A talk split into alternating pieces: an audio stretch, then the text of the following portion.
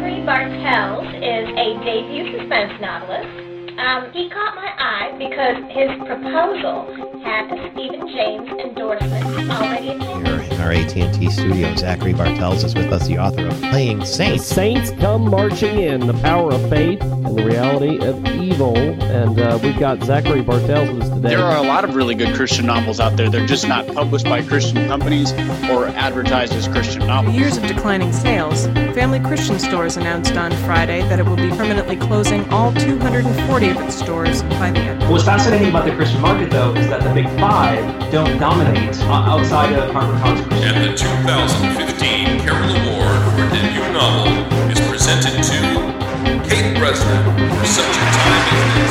this. Christian fiction, exclusively Christian type fiction, is not where you want to be right now. Okay? This is Clinch, a podcast of fiction and not fiction.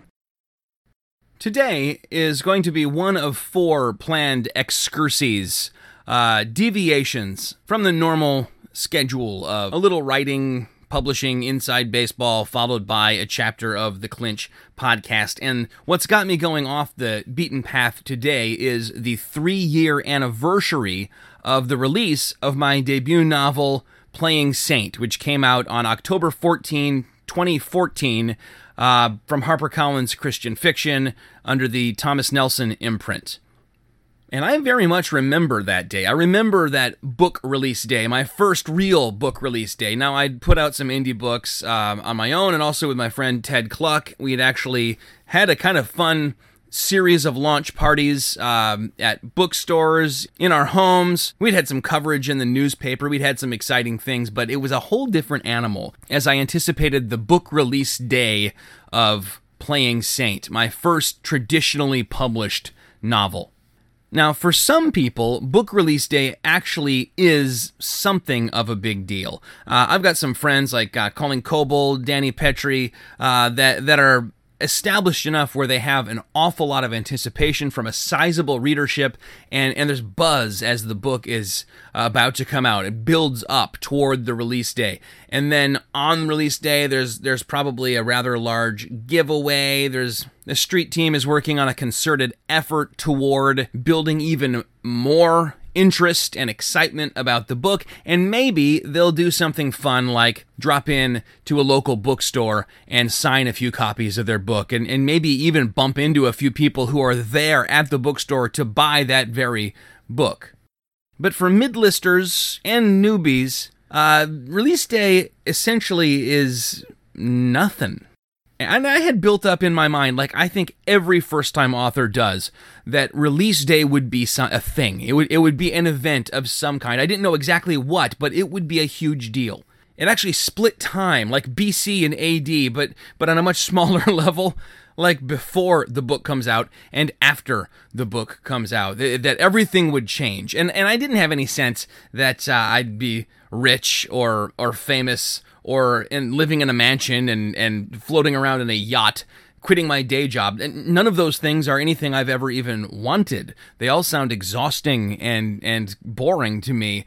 But some nebulous, undefined shift was going to happen, starting kind of a new chapter uh, in my life with the release of the book. And having talked to a number of new authors and authors who can remember being new authors, I can pretty much confirm that that's universal. Everybody looks forward to that release day with a sense of this is going to be huge. What actually happens, though, is that you take the day off work just to, you know, promote the book or enjoy the day or whatever, and you go to six different bookstores just to see your book on the shelf, and you see your book on the shelf at zero different bookstores. Even though it's the release day, even though it's the biggest publisher there is who, who's put your book out, and you know for a fact that there have been many orders and that the orders have been fulfilled. You see, what you don't realize until you bump up against the stark reality of the business is that if you're not Stephen King or, or Ted Dekker or somebody, release dates or street dates are actually just guidelines. Now, the store can't put it out before the street date or the release date, but they certainly don't have to put it out on that day, and certainly not early in the day. It's not like there's a bunch of people, you know, holding your books, stacks of them in the back room, just looking at their watches, waiting for the moment they can spring out and put your books on the shelf and say, ding ding ding there we've released these books on release day and and I should have known that because I used to work at a, a bookstore and I remember how it operated. I remember that there was a receiving clerk in the back room and she would check everything in in the computer and then once the day came that it was allowed to be put up then she'd put it on a cart we would wheel that little cart out and we would stock the shelves but the thing is well the receiving clerks and i have uh, worked with many, many of them around the country because I worked for a corporate office at Family Christian Stores. They seem to be very hardworking people, industrious people. They probably get the things done on exactly the day all the time. But the people doing the stocking, they're often college students just getting a few hours in. They're retired people trying to fill time. They're stay-at-home moms who just, you know, want a little time away from the kid for for a few hours a week so they work flex time and then they also get this really cool discount on the books and CDs that they want. And what all those people have in common is that they hate stocking shelves. It's the worst. The, the lazy people don't want to do it because it's busy work and it's hard work at the end of the day. And the people persons people don't want to do it because they would rather interact with customers. And so they simply don't. And that's one reason why it often is a few days after the release date when your book even shows up. And then, of course, it's not the, the many copies faced out on the shelf like we often have in mind, thinking about, you know, copies of the latest titles from the biggest names. We, we hadn't done that conversion in our minds. Wait a minute, there might just be one or two copies. And the fact is, if those one or two don't sell fairly quickly, they're going to be sent back in what's called the returns cycle. We'll talk about that a little bit later. And yet, despite all that, I still, when I look back at October 14, 2014, have pleasant memories because I see it not as this one moment in time, but it, it, gets crowded together, rolled together, lumped together with a whole bunch of really great experiences of a launch event, radio shows that I was on that I that I had a ton of fun with to promote the book, book signings and travel that I got to do, and it, it was really a wonderful, exciting time in my life, and it's feeding the anticipation that I'm feeling about the release of the sequel aside, just for fun, I threw in a little thread in the sequel of Parker's book finally coming out. Of course, Parker has been waiting to see his book in print uh, and on the shelves through two novels now, uh, and it finally happens, and he has exactly the same release day experience that I had. Uh, and that so many people had. I know that uh, many of my readers are also authors, and I think they'll get a kick out of uh, experiencing that anew with Parker. But as I look forward to the release of Playing Saint All Souls Day, I want to invite you to come to an event to help make my release day a little less sad. And honestly, I have found that indie release days, because the expectations are lower and because you know exactly what to expect, because it's all on your shoulders, they're intrinsically less sad. Uh, and in this case, uh, I'm very excited that uh, I've got an event on November 2nd, which is actually All Souls Day at Baker Book House. They're hosting a, a launch party, release party for the book. There's going to be some cake there, naturally. Uh, there'll be some some funny stuff. We're going to tape a live episode of the Clinch podcast, uh, some Q and A, reading, uh, and and you know I like to do things that are a little out of the ordinary, as you know if you've been to any of my book events. And you should come to that. I mean, even if you have to fly in from the West Coast or something, it'll be 45 minutes to an hour. Uh, so very much worth your time. Uh, and and you know, even if you're coming from around the world, the jet lag, uh, just it's worth it. It's going to be worth it. But if that's a little too far, Grand Rapids, Michigan, here in uh, what I lovingly call America's High Five. I got something for you anyway, and that is a Facebook event, an online launch party. And I want to clarify here that there's actually nothing sad about an online party.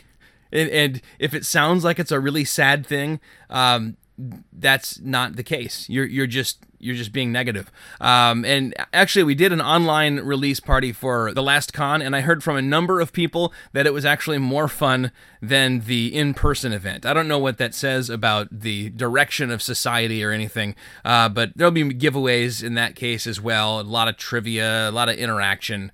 and I will dole out the soundtrack of the new book throughout the course of the hour long event. Uh, just go ahead for, for information on either of these and pop over to www.zacharybartels.com slash All Souls Day, uh, and that's where you'll find that stuff. And now I do feel a little bit guilty about leaving Adam Marsh in uh, such great peril, and his son Trenton uh, not really knowing what's going on with his dad, but I don't feel that bad about it because they're like, you know, not real. So this week, instead of doing another chapter from Clinch, I'm going to read to you from Playing Saint. Uh, I'm going to read the prologue, which is a flashback to 13 years before the story starts, and then I'm going to read uh, the next flashback as well. And if you haven't read Playing Saint, uh, the way it's set up is there's these flashbacks uh, into the, the kind of the mind of the killer, and they get closer and closer and closer to the main story, uh, the present day story, and then the two intersect uh, at the climax of the story, which I thought was kind of a clever and fun way to do it. Uh, so I'm going to read uh, just a little section here from Playing Saint. I hope you enjoy it. Danny sat quietly in the pew and waited for his exorcism. It wasn't scheduled, but it would happen. He would make it happen. He'd been down this road countless times before, enough to know that all the elements of the equation were present here this morning. He would be delivered, at least that's what they'd call it. He'd probably fall to the ground and writhe around for a few seconds. He'd own the moment, milk it a little. The prospect failed to thrill him. It had become banal, like waiting to be called into the dentist office, flipping through ancient dog eared magazines, or sitting in the DMV, fiddling with that little numbered tab of paper, willing your turn to come. And yet, a certain dampened twinge of excitement persisted, not butterflies in the stomach, more like a tingle of expectation somewhere deeper. Which was fine. Stuffed full as it was with meat and grease, his stomach would not accommodate butterflies. Danny was a trim young man and usually ate little, but on these special Sunday mornings he always felt inexplicably compelled to stop at some rural greasy spoon and eat until he felt a bit queasy. It was like that old maxim about a pregnant woman eating for two. How many was Danny eating for now? He'd lost count. And he had no choice but to continue feeding them, to carry on with increasing momentum down this road, all the while pretending that he didn't know the truth. At the end of the day, he would be the main course. He tuned out the announcements and invocation and passed the time leafing through a special edition King James New Testament. It was, in every sense, a prop, and as such, he had learned how to attract attention to it in just the right way, to showcase the words 12 Step Edition on the cover without being too obvious about it. He'd found the gem in a second-hand bookstore six months earlier and knew right away that it would help the project. An unspoken battle with drugs and drink worked wonders at building credibility and filling in the grim backstory. A rotund man with a pink face invited the congregation to stand and sing a chorus from a yellowed, comb bound booklet in the pew rack. Danny stood with the rest, thoroughly despising the saloonish bounce of the untuned upright piano, but moving his mouth with the words all the same. There was no need to draw attention to himself just yet. He was still invisible, and that was good. Churches were funny that way. A pretty young lady in a sundress or a middle aged couple with two children would attract an ad hoc welcoming committee within moments of entering the building, but a dumpy guy in his early 20s, with unkempt hair, thick circles beneath his eyes, and worn, ill fitting thrift store clothes, would only be noticed by a very particular type of person, and yet this type could be found in most every church. And these were the people with whom Danny needed to make his initial contact. Spotting them and, in turn, being spotted was not an exact science, but it was one that he had been developing for nearly two years. The first time had just sort of happened. It was early spring his sophomore year at Wayne State, and Danny hadn't slept for three nights. The nightmares had been getting worse back then, and he had found that chemically keeping himself awake was the best defense. One Sunday morning at about 6:30, his classwork complete and his few friends unconscious in their bunks, Danny had gone for a drive. He cracked the windows, cranked the music, and followed a state highway north. Before he knew it, he was out of Metro Detroit and up into what Michiganders called the Thumb, flanked by fields of corn and soybeans. A little before nine, his fuel gauge told him it was time to refill, and his better judgment added that it was time to head back.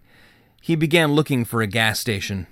Two popped up in the course of 10 miles, but the first was closed Sundays, and the other didn't open until noon.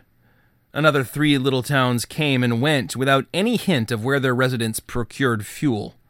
The car began to intermittently shake and chug, the final warning that the bottom of the tank was near.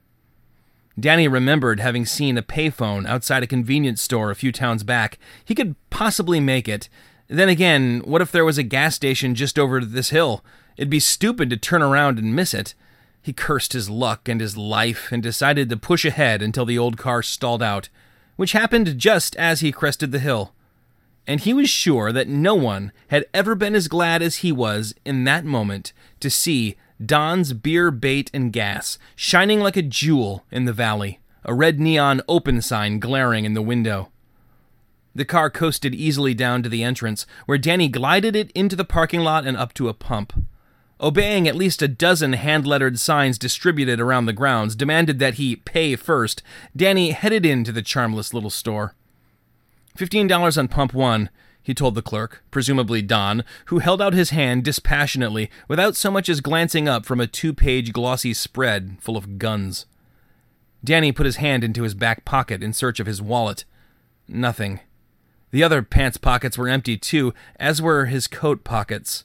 With a burst of clarity, he remembered tucking the tattered brown billfold into the front pocket of his backpack the night before.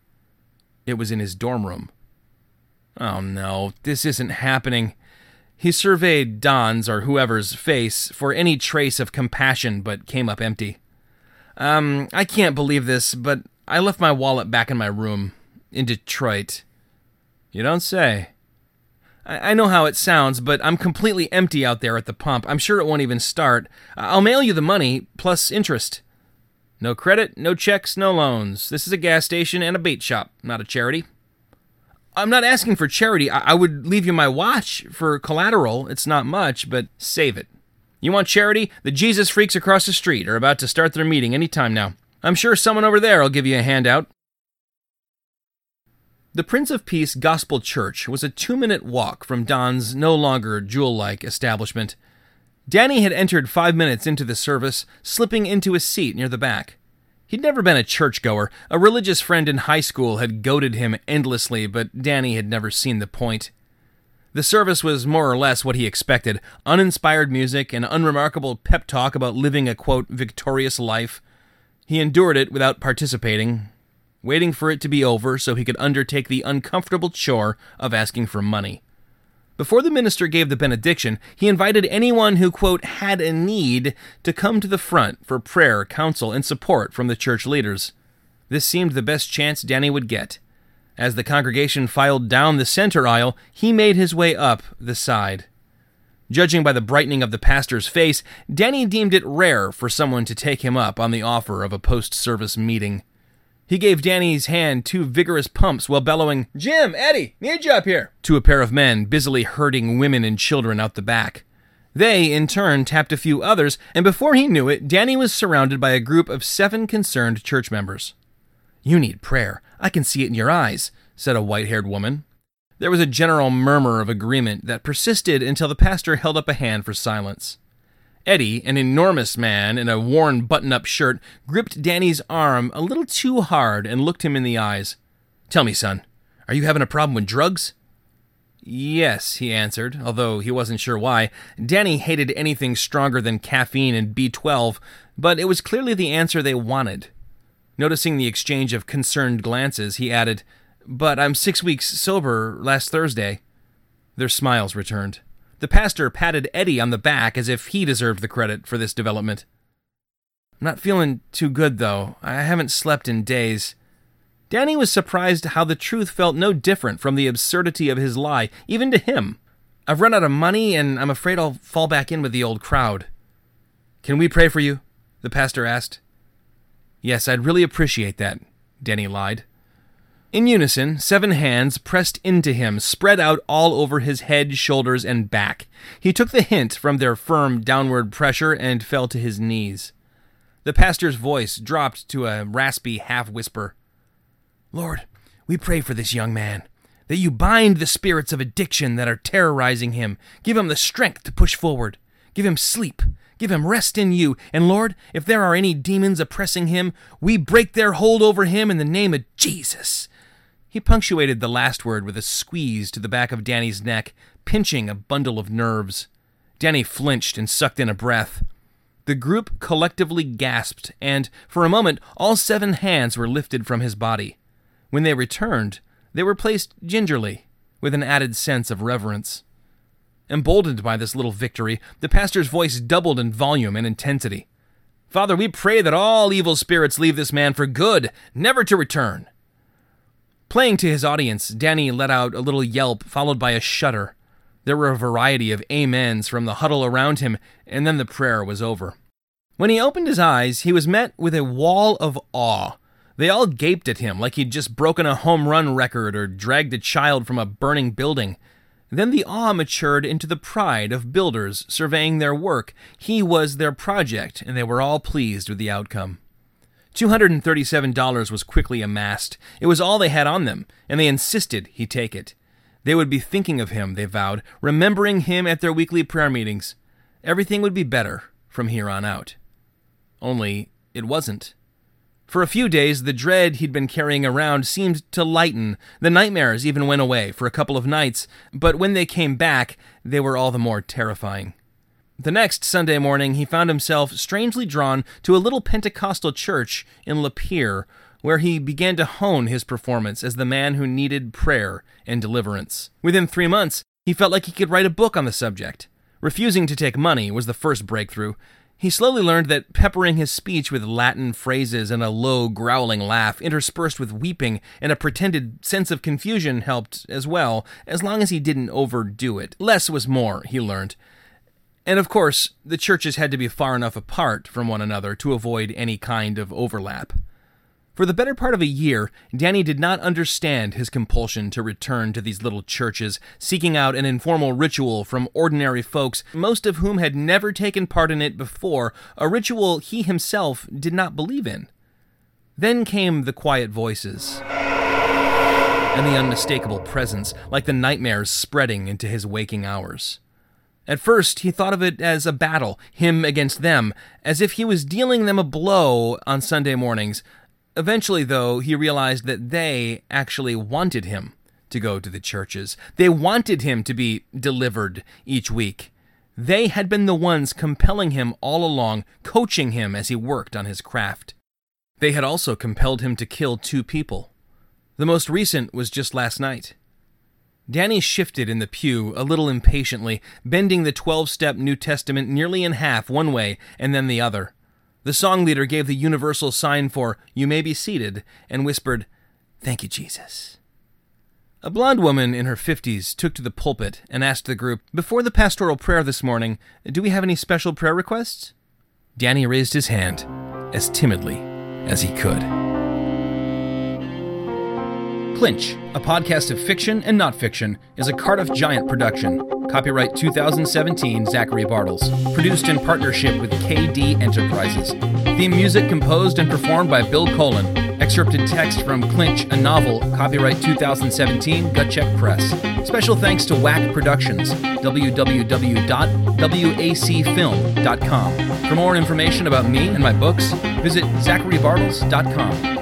You'd like to drop me a note, you can reach me by email at zach at zacharybartels.com. That's Zach with an H, like God intended, or through the U.S. mail at P.O. Box 10003, Lansing, Michigan 48901. Naturally, I'm also on Facebook and Twitter at Author Z Bartels. And if you're a little twisted, you might want to check out the Gut Check podcast, www.gutcheckpress.com slash podcast. Thanks for listening.